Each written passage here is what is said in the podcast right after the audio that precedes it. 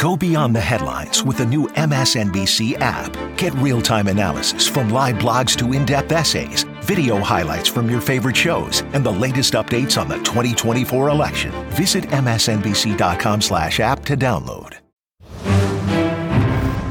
Good evening, everyone. We begin the ReidOut tonight with breaking news. The U.S. has launched new airstrikes against Iran backed targets in Iraq and Syria in retaliation for a drone attack that killed three American soldiers. Here's the first video that we're seeing from the region. An Iraqi security official said a U.S. airstrike targeted a weapons warehouse and three houses belonging to Kataib Hezbollah in Anbar province in western Iraq.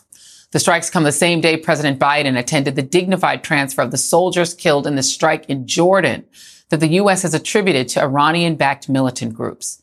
Late today, U.S. Central Command posted that forces conducted the airstrikes against Iran's Islamic Revolutionary Guard Corps, Quds Force, and affiliated militia groups. U.S. military forces struck more than 85 targets with numerous aircraft to include long range bombers flown from the United States.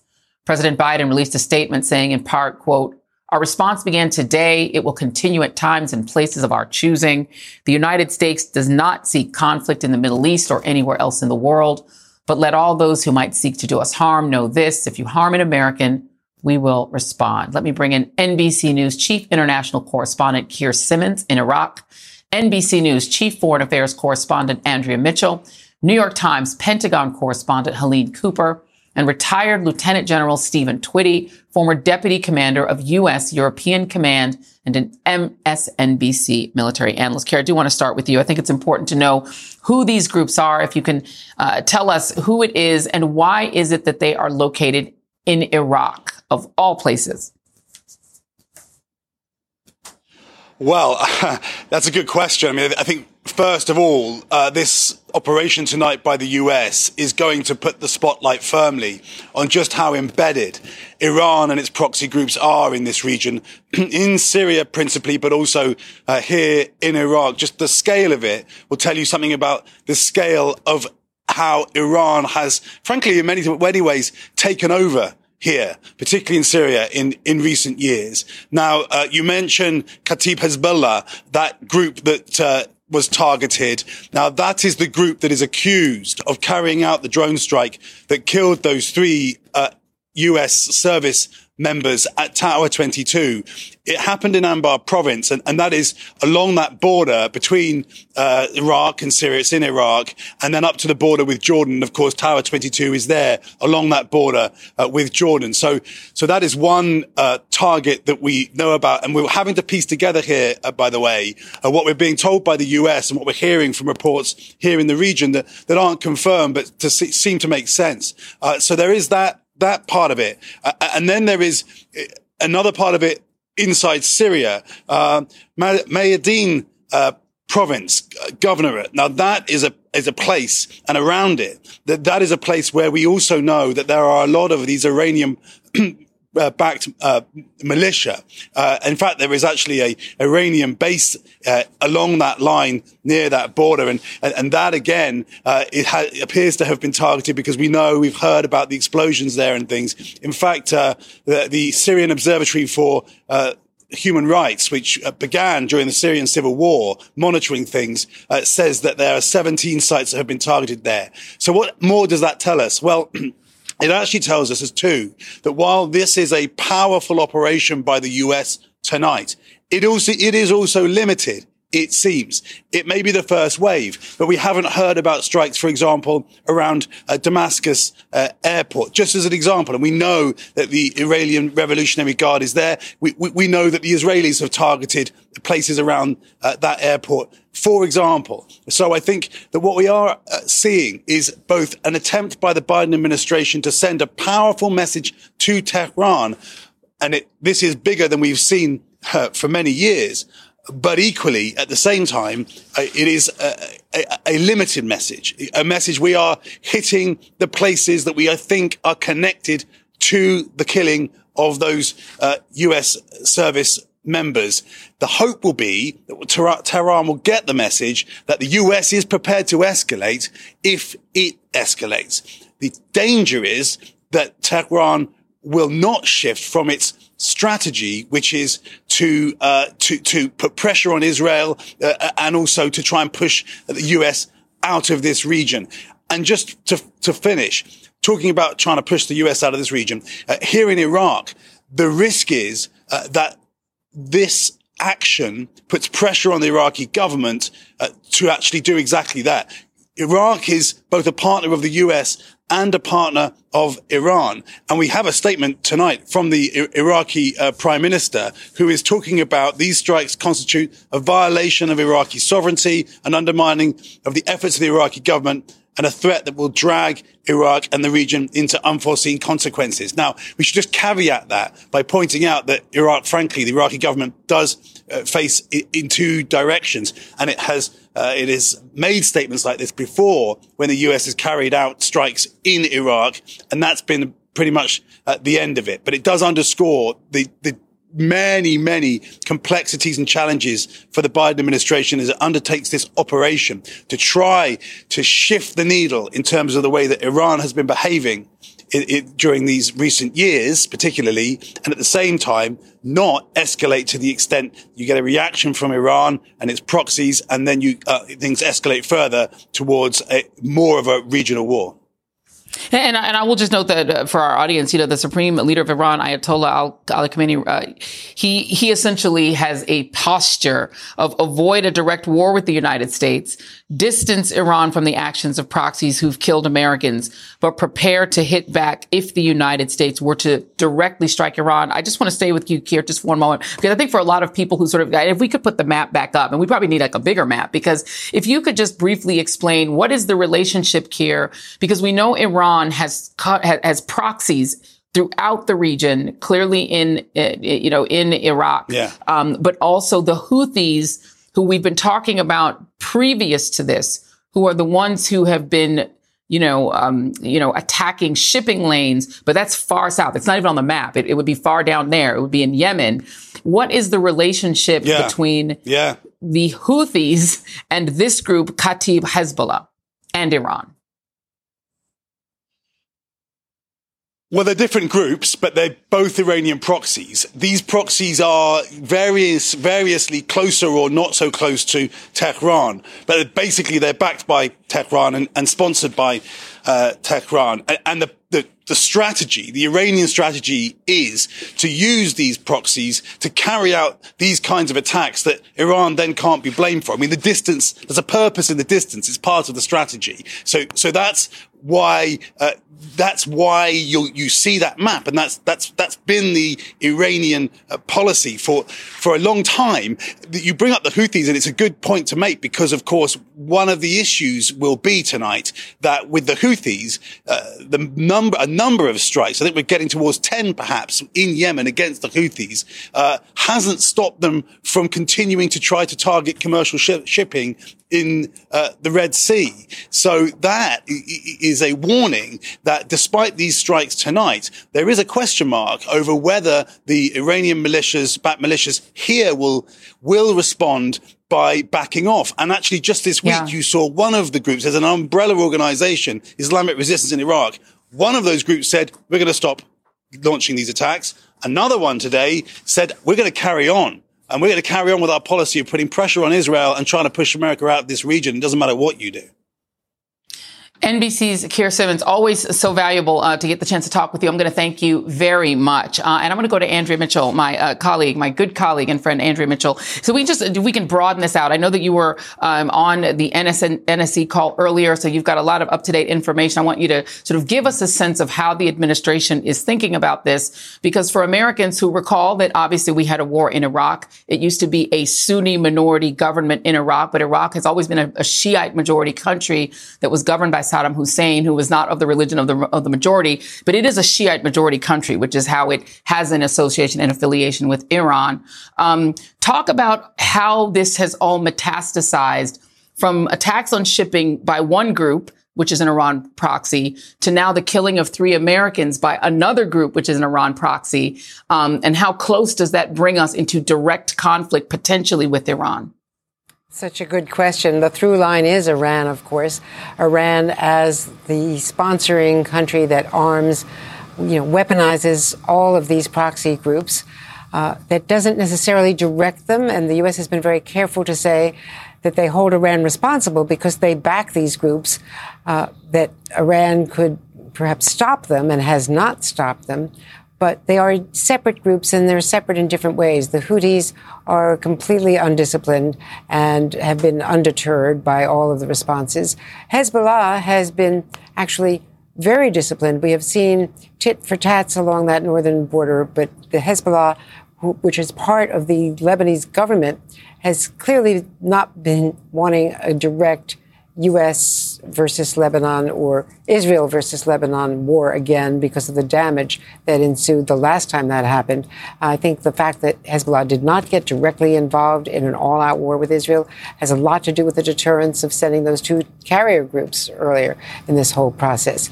And then, of course, there's Hamas, uh, which is divided. There are more militant Hamas leaders inside Gaza that were leading and orchestrating the October 7th massacre, and others who are more of the political wing that are stationed in Qatar and Doha and have indirect communication with the U.S. and Israel through Qatar. The uh, the leaders in Qatar, one of whom, you know, Sheikh Mohammed, I spoke with here just on Monday when he was here in town.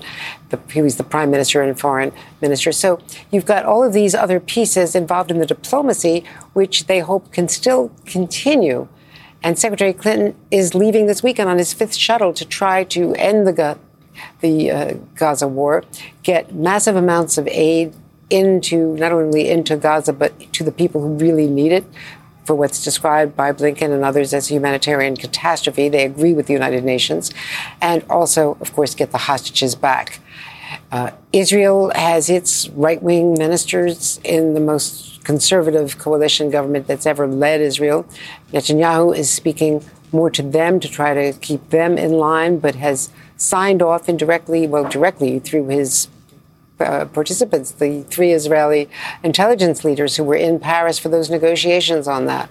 So that's the diplomatic front. And of course, Qatar and Egypt were involved, the U.S. and Israel you know, directly involved, and they signed that text. They're trying to preserve that. They're trying to avoid an all-out war with Iran. They're trying to do that. Iran is supposedly trying to do that. So they have hit the Revolutionary Guard, uh, Admiral Kirby and General Sims from the Joint Chief at the Pentagon were very clear on this call that went on uh, for quite some time, about 45 minutes tonight, with uh, all of our, you know, reporters, all the reporters, the U.S. reporters, saying that they want to avoid uh, widening the war. They went after uh, seven targets uh, four that were in Syria, three in Iraq. They were uh, Revolutionary Guard targets and others. Revolutionary Guard is part of the Iranian regime, but it is not territorially Iran. They used B 1 bombers from the U.S., refueled along the way, showing that they, and they were precision guided we- uh, weapons trying to avoid civilian casualties, but uh, right. they were not avoiding uh, IRGC leaders in the command and control centers, clearly in those in those facilities. So there were casualties, but they say right. that they were avoiding civilian casualties. And, and uh, let me just so we can wide it out, just so that uh, Helene Cooper, let me bring you in here, um, so that everyone can sort of understand sort of where the sort of state of play here. Describe and explain to the audience the relationship between all of this, all that has happened, from you know obviously the Houthi attacks on Red Sea shipping were in response, and they say was a protest against what Israel is doing in Gaza. The drone attack that killed these three American soldiers, was that also an attack that was related to what's happening in Gaza? Because these questions of a wider war are whether or not Iran is now quietly backing, without doing it directly, forces that are attempting to pressure the United States and Israel. Have I described that accurately? Uh, hi, Joy. Thanks for having me. Um, uh, that's one way to describe it, yes, and it's not inaccurate. Um, I think that uh, in the case of the Houthis, they definitely say that they're doing this, uh, their attacks on the Red Sea, uh, on shipping in the Red Sea, Red Sea in solidarity with the Palestinians in Gaza. And that is nominally the case uh, for the other groups as well. But I would say the Kataib Hezbollah and the other Shia militia groups uh, that Iran backs, this is more, I think, a target of opportunity, is a chance for them uh, to strike at uh, the United States while at the same time uh, uh, say get get credit in the in the the Mideast for for for solidarity with the Palestinians. I don't think they are as much in. Uh, uh, I guess I don't. I would say I, I don't really buy that as much as I do in the case of the Houthis. It's a really right. interesting point that we are at right now uh, because the Biden administration has been very clear from the start that we do not want a wider war. President Biden is the one who, you know, you saw uh, ended the the American presence in Afghanistan. He has stayed out of Ukraine. The last thing he wants in an election year, uh, when he's facing Donald Trump, is uh, uh going into another war in the Middle East. Uh, but at the same time, these groups knew this as well. But the United States has been very clear that killing you know we the the uh there have been a lot of attacks on American bases uh, ever since the uh, the Israel Gaza uh, Hamas war started, uh, but they haven't come with uh, American troop casualties, and that was a red line. And you know there was there's some debate over whether uh, um, just how nervous Iran got after after these troops were killed, you saw the Iran IRGC head, uh, you know, uh, say on Wednesday that Iran didn't seek a wi- wider war. You saw Kataib Hezbollah put out their statement saying they were going to halt their attacks after that. There was a lot of going to ground uh, among a lot of these uh, uh, militia members and leaders because they knew once they crossed that red line what was coming. And President Biden certainly telegraphed that these uh, that this response was going to come. So you know, this is a case of you you poke the bear, and you eventually. This was always the fear because at some point you get uh, an American service member. You once you start crossing the line and getting American yeah. deaths you're going to see a bigger response than the milder type of response you've seen so far to the Houthis, who have not uh, been responsible at the, this point for any for American, American deaths. deaths.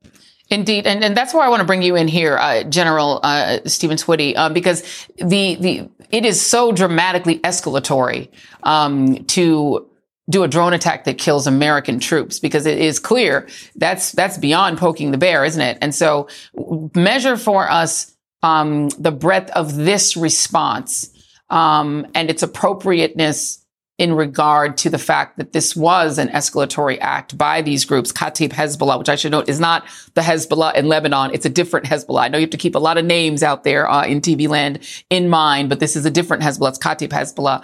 Uh, talk about this response and how proportionate it seems to you from a military point of view. Yeah, first of all, if I could just quickly go back to the the topic that we've been talking about we first have to understand that Iran is the largest sponsor of terror groups in the world.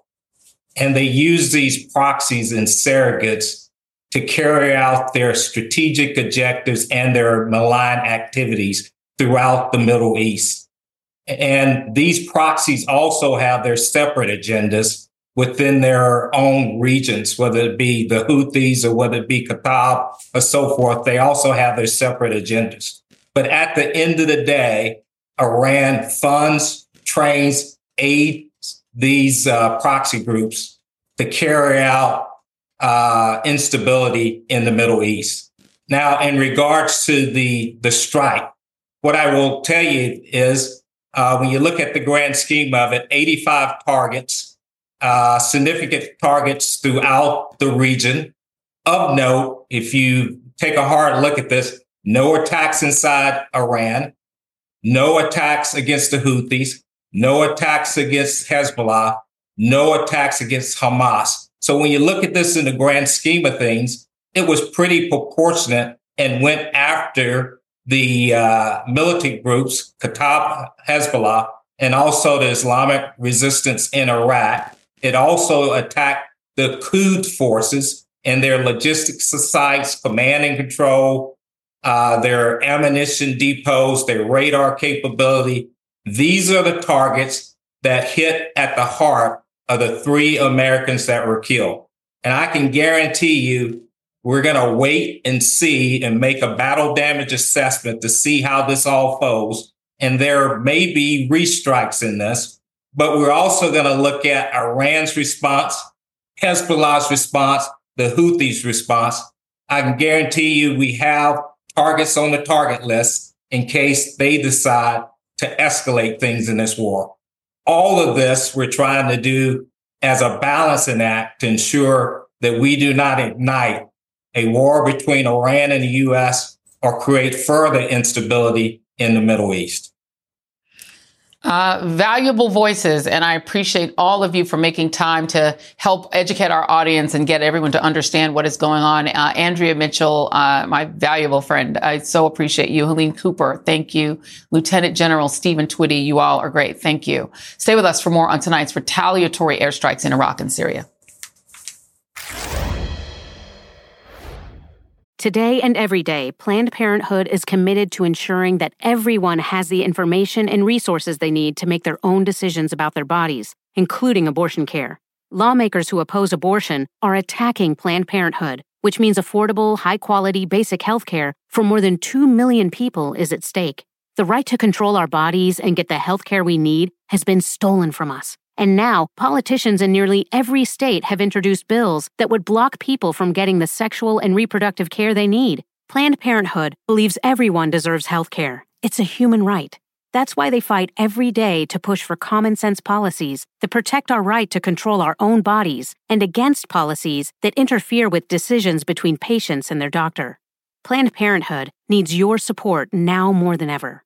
With supporters like you, we can reclaim our rights and protect and expand access to abortion care. Visit plannedparenthood.org/future. That's plannedparenthood.org/future.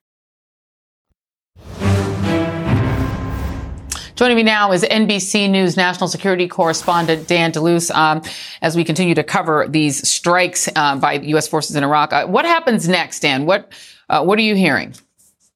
Well, of course, they're not telegraphing exactly what comes next, but I think it's fair to assume that now that we've seen dozens of strikes uh, uh, in Iraq and Syria against these Iranian backed militias, that at some point soon the U.S. will turn its focus on the Houthi forces in Yemen that have uh, created such a headache in the Red Sea and the Gulf of Aden for commercial, commercial cargo ships, uh, firing missiles and drones at those commercial ships, with the U.S. Navy there trying to fend off those drone attacks and those missile attacks. Now, uh, so what we could see is a real uh, ramp up in strikes against those Houthis forces that are firing those drones and missiles in Yemen. Of course, they are also backed, armed, and financed uh, by Iran.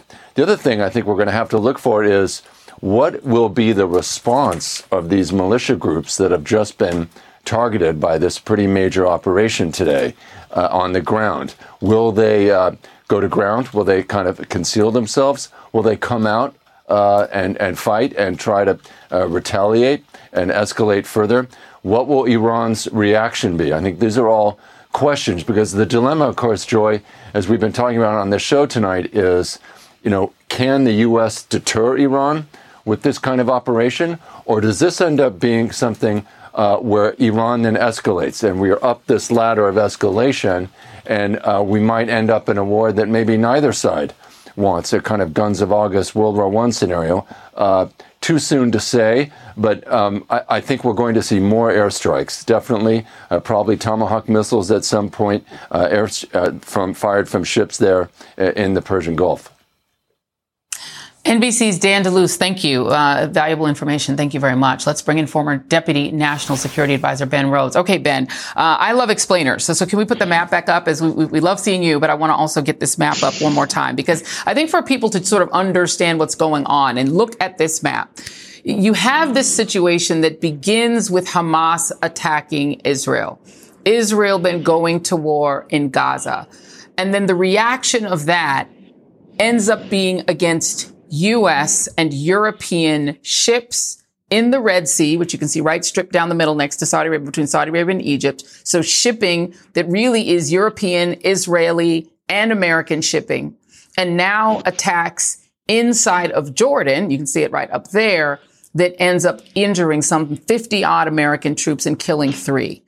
And so just to have people sort of understand why it is that the U.S. winds up in this position, because it is, the U.S. is seen as the backer of Israel, right? So whenever, whatever they do, people attribute it in some sense to us. And then Iran is the backer of all these little groups, two of them called Hezbollah, Kataib Hezbollah, and a different Hezbollah, Hamas, and the Houthis. Have I explained that correctly? That this is sort of the war, both are seen as proxies, right? Israel is viewed in the region as, in a sense, our proxy, and then Iran has these proxies, and they're directing them, maybe not directing them, but that's sort of how it looks. Yeah, Joy, uh, you're right. And, and to just build off of this a little bit, because it gets complicated. Um, yes. But the October 7th, you have Hamas launch this brutal terrorist assault into Israel. And then you have this overwhelming Israeli military response in Gaza, which precipitates a humanitarian disaster all of these groups are a bit different, right? You've got Hezbollah in Lebanon. You've got these militias that are backed by the Iranian Revolutionary Guard in Iraq and Syria. You've got the Houthis uh, in Yemen. What they all share in common, in addition to the fact that they draw some support from Iran, is that they all see themselves as at the vanguard of standing up to Israel and standing up to the United States and trying to push the United States and its military presence out of this region. So it's in the kind of DNA of these groups when you have a war like what's happening in Gaza, it's in their DNA to start activating themselves. And so Hezbollah in Lebanon starts firing some rockets into northern Israel, starts getting into tit for tat with Israel and Lebanon. Then these groups in Iraq and Syria, these militias, they've been fighting some of these dating back to the US occupation of Iraq. They started to attack US forces way back in the Bush years uh, when we were in Iraq. They've been operating ever since. When there was a Syrian civil war, some of these groups were fighting on the side of the Assad regime uh, against uh, the Free Syrian Army and some of the groups backed by the United States. The Houthis have been in a war for years with a Saudi led coalition uh, that was seeking to dislodge the Houthis, and the Houthis proved quite resilient through that. The point is, all these groups, what they share in common is that they want to stand up to the United States. They want to be a part of fighting back against Israel and what they're doing. They want to be chaos agents. They want to show that there's a cost that the world is going to have to pay, and that is the tax on shipping, so long as the bombardment of Gaza goes on. Iran is obviously an important actor here. Now, I think what is complicated is I don't think Iran is sitting there and directing them, hey, hit this base in Jordan on this day or launch this attack on the shipping in the Red Sea. That's not really how it works. It's not like a straight command and control type operation. They do provide weapons and money and other things to them. And so what the US is doing now is they're essentially targeting this whole network of groups. Um, they're not targeting inside of Iran. They're also not targeting Hezbollah in Lebanon because Hezbollah is the biggest and most sophisticated of these organizations. Uh, and Hezbollah right. has been cautious, frankly, to not t- uh, target the U.S. either. We're going after the groups in the middle here uh, in Syria and Iraq, as well as in Yemen. Okay, so th- this is great. And, and I, now I want to do two more. Okay, let me do the next one being um, the question for a lot of people, I think, we're now bombing Iraq. We were, said, we occupied Iraq. We had a war against Iraq uh, that uh, you know a lot of people questioned uh, during the Bush administration. But Iraq used to be a country that was ruled, run by a Sunni. Uh, they, they, thought it was an apostate, but a Sunni, right? Saddam Hussein. But it is a majority Shiite country. Iran is the biggest Shiite. These are the sort of uh, different branches of, uh, of Islam. But the biggest, biggest group on earth of Muslims are Sunni. But there you have Iran, who are Shiite. Hezbollah, I believe, is also a Shiite militia group. What about Hamas and Kataib Hezbollah? Is is there that much of a? Are, uh, are they also Shiite groups? Is there any other link between them, the Houthis, et cetera, just on that basis? Well, it's interesting that you point this out. It's an important point, Joy. The, the, the removal of Saddam Hussein was a massive gift to Iran because all yes. of a sudden you were going to have a Shiite led government by and large in Baghdad, in Iraq. And so a lot of these militias inside of Iraq, absolutely, they are Shiite militias that have been fighting against the U.S. presence uh, and that have been, you know, associated and sometimes with aspects or elements of the Iraqi government, uh, which makes things very complicated. Um, Hamas, no, Hamas is a Sunni organization. Uh, what they share is opposition to Israel. Um, and as Iran kind of established itself as the patron of different groups that stand up to Israel, they had this relationship with Hamas. It got a little complicated during the Syrian civil war because Hamas was not necessarily on the Iranian side in that one here. Right. Um, so yeah. the reason that, that what you said is really important, though, Joy, is people have to understand this is what's so dangerous. We're walking into multiple regional conflicts and yes. multiple wars in a sense, because there's the war that's currently taking place between Israel and Hamas and these other groups. Then there's this sectarian tension, the Sunni Shia divide in the region. The reason that a lot of U.S. partners that are Sunni majority, like the Saudis or the Emiratis, mm-hmm. don't get along with Iran, one of the reasons why is this sectarian divide. And so we're stirring a lot of, there's a lot of hornets nests that are being kicked up here since October yeah. 7th. And we're kind of now right in the middle of the, the, the you know the swarm of hornets, if you will. And I want to very quickly ask you to very if you can answer these super quick because we're, we're, getting close to a commercial break. So there is the NBC News reporting that when Biden met privately with his national security aides this week, he raised the question to brief people briefed with the discussion said if he ordered military action to avenge the deaths of these three U.S. soldiers in Jordan. Would that jeopardize the delicate talks over the release of American hostages in Gaza? When aides eased such concerns, he decided he would proceed with military measures. Because amidst all of this, Ben, there is the reporting that the Biden administration is attempting to do this three card Monty, this multi box, make it all work regional plan that could involve recognizing the Palestinian state, that could involve Saudi Arabia normalizing with Israel, and that could involve uh, uh, the release of all the hostages and a cessation of violence in Gaza all that's happening at the same time that these proxy groups are hitting U.S. troops and killing three U.S. troops. Where does all that then go? I think it gets harder, Joy. And and look, Qatar has been in the middle of this, not Iran, in terms of dealing with Hamas yes. in these negotiations. But the reality is, it's a war. And the more you're kicking things up, and the more it's escalating, they're going to have people in Iran that are not going to want Hamas necessarily to cooperate with a U.S.-led kind of initiative. You're going to have potential violence from Hezbollah and Lebanon against Israel, which might make Israel feel less inclined to stop its military operations it just makes it harder if there's this level of violence to do things diplomatically. And I hope that we prioritize diplomacy here at some point. Uh, it's always great to talk with somebody who knows their stuff because I think this stuff gets really complicated and there's so many pieces and so many different groups to remember who they are and what they want. Uh, ben Rhodes, it is so great to have you. Thank you, thank you, thank you. Um, and more breaking news coverage ahead. Stay with us. Stay up to date on the biggest issues of the day with the MSNBC Daily newsletter. Each morning, you'll get analysis by experts you trust, video highlights from your favorite shows. 2024 is now truly the most important election in the history of our country. Previews of our podcasts and documentaries, plus written perspectives from the newsmakers themselves, all sent directly to your inbox each morning. Get the best of MSNBC all in one place. Sign up for MSNBC Daily at MSNBC.com. It's Monday night. It's Monday, everyone. We're happy to have you here on this Monday night. Lots of news to get to tonight. Make more of your Mondays on MSNBC with Jen Psaki and Rachel Maddow back to back. If you were talking to a voter, what would you say to them about why this case matters to them? Was this the kind of proceeding you would expect in a typical New York DA's case, or does this really feel different? Inside with Jen Psaki at 8 p.m. Eastern, followed by The Rachel Maddow Show at 9, Mondays on MSNBC. Monday night.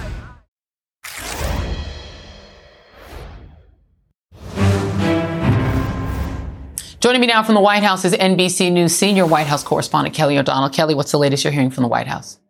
Good to be with you, Joy. I think part of what we will be anticipating now is what comes next. And part of that will include when daylight comes to the region, the battle damage assessment that the U.S. military will do. They're also reviewing video. As you know, when they carry out operations like this, a lot of the aircraft that the U.S. is operating with has video capability. They're also tracking the targets. They want to be able to assess Have they hit the targets as intended? We were told in a conference call with two senior officials tonight that they had selected the targets mindful of a few key things. Uh, command and control, intelligence sites, uh, material directly linked to what we saw with the attack in Jordan involving the drone that killed three American soldiers and injured uh, a couple dozen others.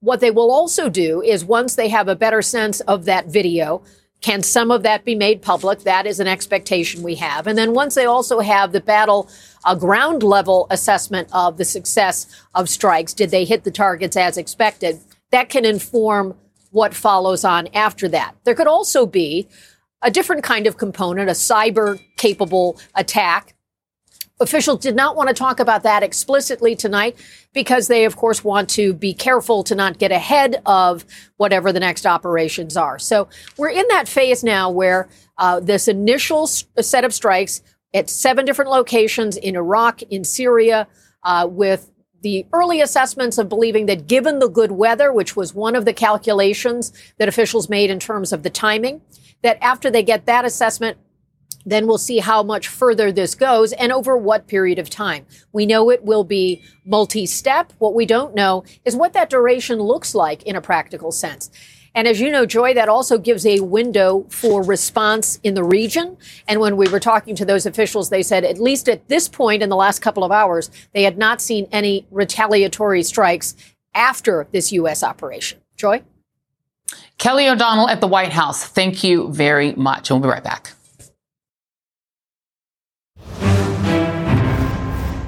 Joining me now is Trita Parsi, Executive Vice President of the Quincy Institute and former State Department Senior Advisor Nayyera Haq. Thank you both for being here. Nayyera, I want to start with you. I wrote down some notes here that, you know, for the U.S., as I see it, there are four sort of needs, things that, that, that they have on their on their to do list. Avenging U.S. troops, which is you know the the the, the stated purpose for this uh, attack uh, in Syria and Iraq um, avoiding a wider war. There is plenty of NBC News and other reporting saying that Biden actually measured that question of whether if he did this, it would he'd be able to avoid a wider war and also still continue this hostage negotiation. And that's the third thing.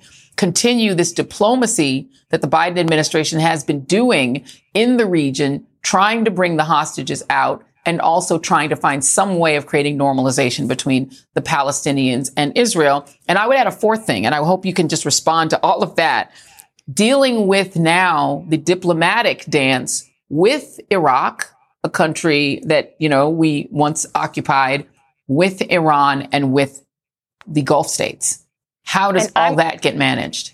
I'm going to add in a fifth thing, Joy, and that is the domestic political context in which yes. we still have people going on TV who served in the Trump administration and Bush one administration and two talking about things like regime change, which is what the project yeah. in Iraq and the project in Afghanistan that the Obama administration had to unwind, which is where we are right now with dealing with these diplomatic alliances as a way of protecting American national security interests, America's domestic front, by effectively keeping all of these issues overseas. And that's part of this idea of American deterrence, right? Showing that working with allies in Qatar and Saudi and in Israel, what can be done to box in what everyone calls proxy groups, but what Iran calls regional resistance forces. And that gets the idea of the deterrence really hasn't worked. They haven't stopped these folks from doing any of this. There have been more than 160 attacks on U.S. Uh, targets, no loss of U.S. soldiers until now. And so to retaliate to what is a reasonable response, that now seems like the U.S. goal is going to be to try to degrade the capabilities of these proxies. The challenge with the effort to degrade militant actions or these proxy groups is one, they're not directly controlled by Iran. Uh, and two, you have this challenge of ideology? Like what's, what, how does any of what the United States is doing get to undermining the mission, right? What is driving and inciting these folks to want to take weapons from Iran and retaliate or use opportunities to get to the United States and Israel? And it is a fundamental difference in understanding of how the world should work, of how the Middle East should work. And I will say an idea uh, that Israel itself should not exist in that space. The United States should not be supporting it. So there, there's never going to be alignment between the United States and Iran ideologically, but working with Saudi and Qatar and others and working to bring out a ceasefire in Gaza might actually take some of the wind out of their sails and allow the United States to just breathe for a moment and make sure that we're not fighting a war on multiple fronts.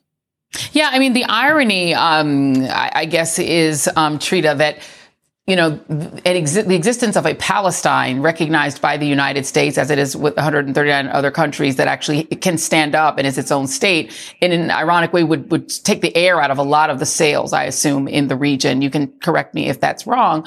Um, but it, there, there are signs. The New York Times has a really great piece here that states that Iran doesn't want to be at war with the United States. They, you know, they, they, they are, they're happy to have their proxies do what they're doing, um, because they essentially get the credibility of seeming like they're supporting the Palestinian people for free without doing anything, but they don't want a war. So can you speak to those two things?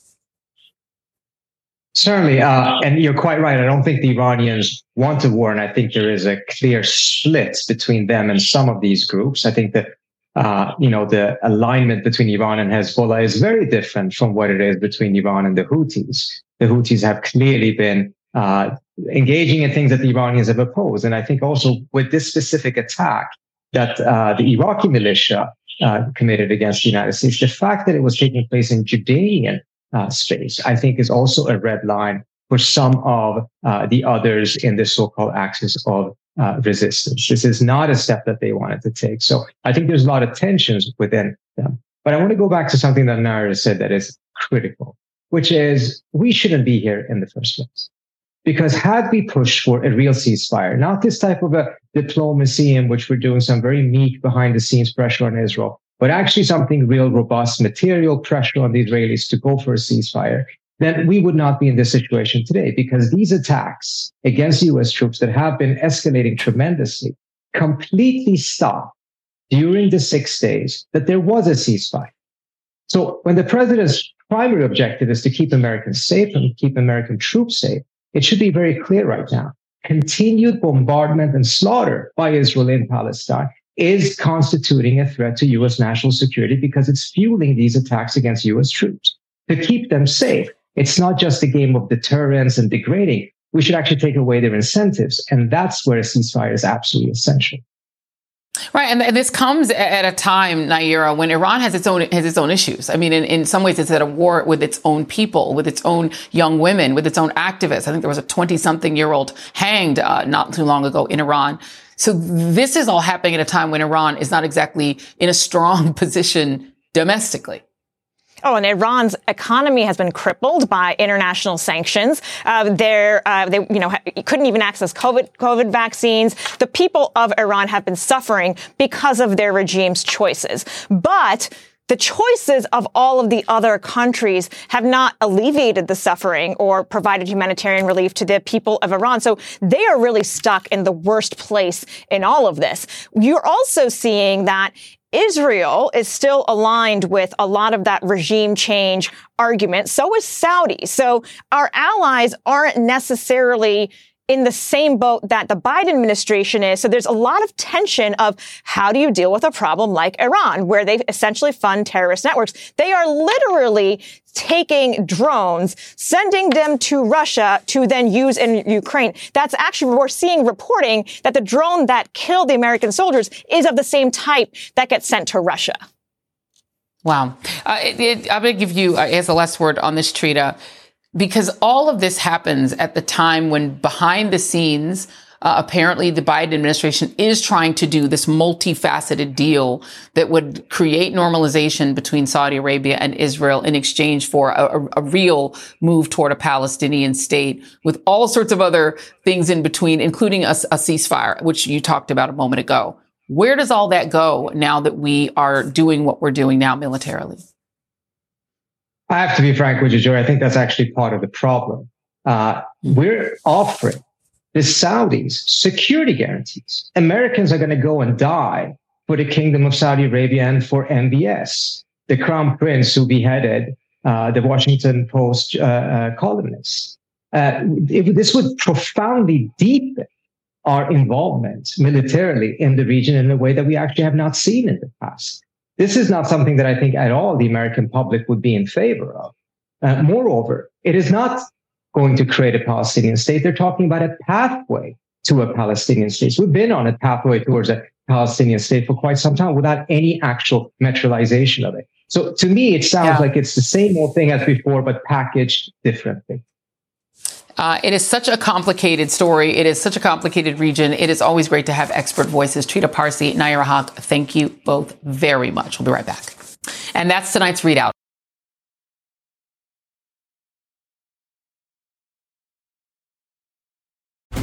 Today's news requires more facts, more context, and more analysis. The world's never been harder to understand.